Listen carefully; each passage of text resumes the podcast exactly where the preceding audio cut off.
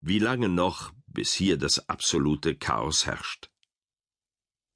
Hangay war nicht nur ein Labyrinth, sondern ein Gefängnis von galaktischen Dimensionen.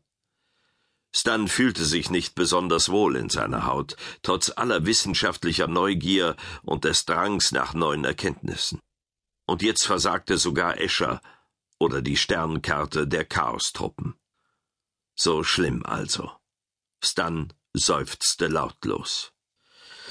»Ich glaube nicht, dass wir hier jemals wieder herauskommen«, fuhr Kanda Siro fort. Bisher hatte er sich nie als Schwarzseher geoutet, aber mit zunehmendem Stress wurden selbst Gemütsmenschen wie Kanda nervös. »Escher, bist du ganz sicher, dass...« begann Brown.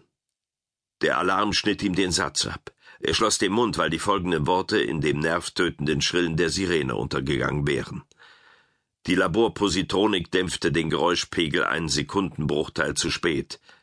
Es reichte, ihre Hörnerven bis an die Grenzen zu belasten. So abrupt, wie der Alarm angefangen hatte, verstummte er wieder.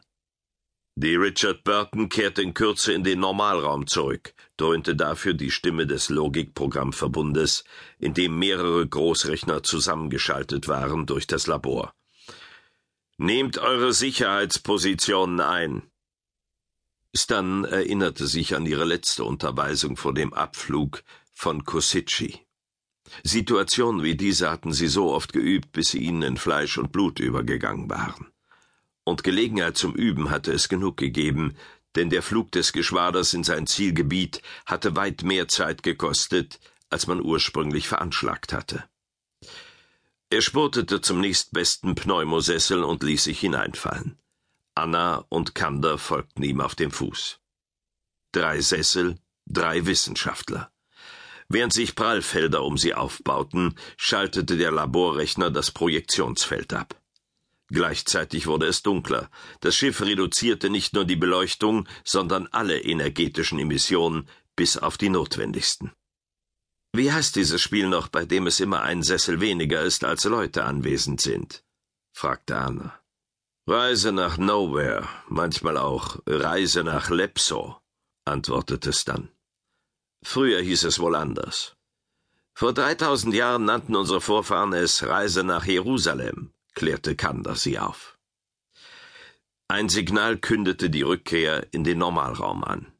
Aus zusammengekniffenen Augen starrte Stan auf den kleinen Monitor an seiner Konsole, die derzeit einzige optische Verbindung zur Welt außerhalb des Labors. Er zeigte einen Ausschnitt der Kommandozentrale des Kugelriesen. Die Männer und Frauen dort verhielten sich ruhig. Typisch Routine eben, sofern man in einer Umgebung wie dieser von Routine sprechen konnte. Stan war ziemlich sicher, dass die Nerven aller Mitglieder des Hangay-Geschwaders in Augenblicken wie diesen zum Zerreißen angespannt waren. »Paros aktiviert«, hörte Stan Brown eine Stimme in der Zentrale sagen. »Keine Feindortung.« Das ist Atlans Stimme.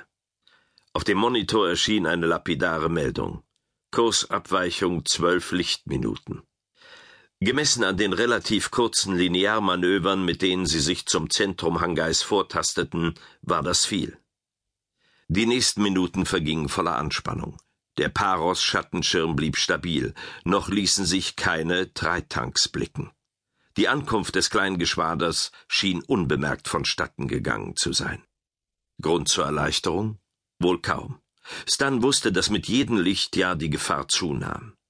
Wieder erklang die Stimme des Arkoniden. »Der neue Kurs ist berechnet. Countdown für das Korrekturmanöver.« Während das Geschwader sich darauf vorbereitete, im Synchronflug die ursprünglichen Koordinaten anzufliegen, sammelte Stan Brown seine Gedanken.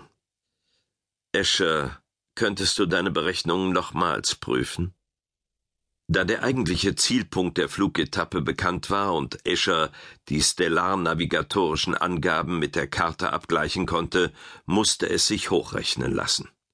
»Ich tue das laufend, Stan«, verkündete die Parapositronik beinahe patzig. Der Erfolg stellte sich umgehend ein. Das Projektionsfeld baute sich auf, es zeigte erneut Kugeln mit Blasen darauf, über die sich im Kriechtempo Sonnen mit Planetensystemen schoben. Schriftzüge blinkten auf: Chetama-System, Falfa-System, Es handelte sich um Sonnensysteme abseits der Strecke, die sie von Kositschi ausgeflogen waren. Die Entfernung betrug bis zu fünfzig Lichtjahren.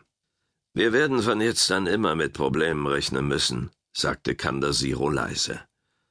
»Irgendwann geht uns die Orientierung völlig verloren.« Dem Hangay-Geschwader konnte nichts Schlimmeres als das passieren. Beim Durchqueren des Grenzwalls und dem Übergang zwischen dem Standarduniversum und dem sich verändernden Raum im Inneren Hangays hatten sie bereits erlebt, was es bedeutete.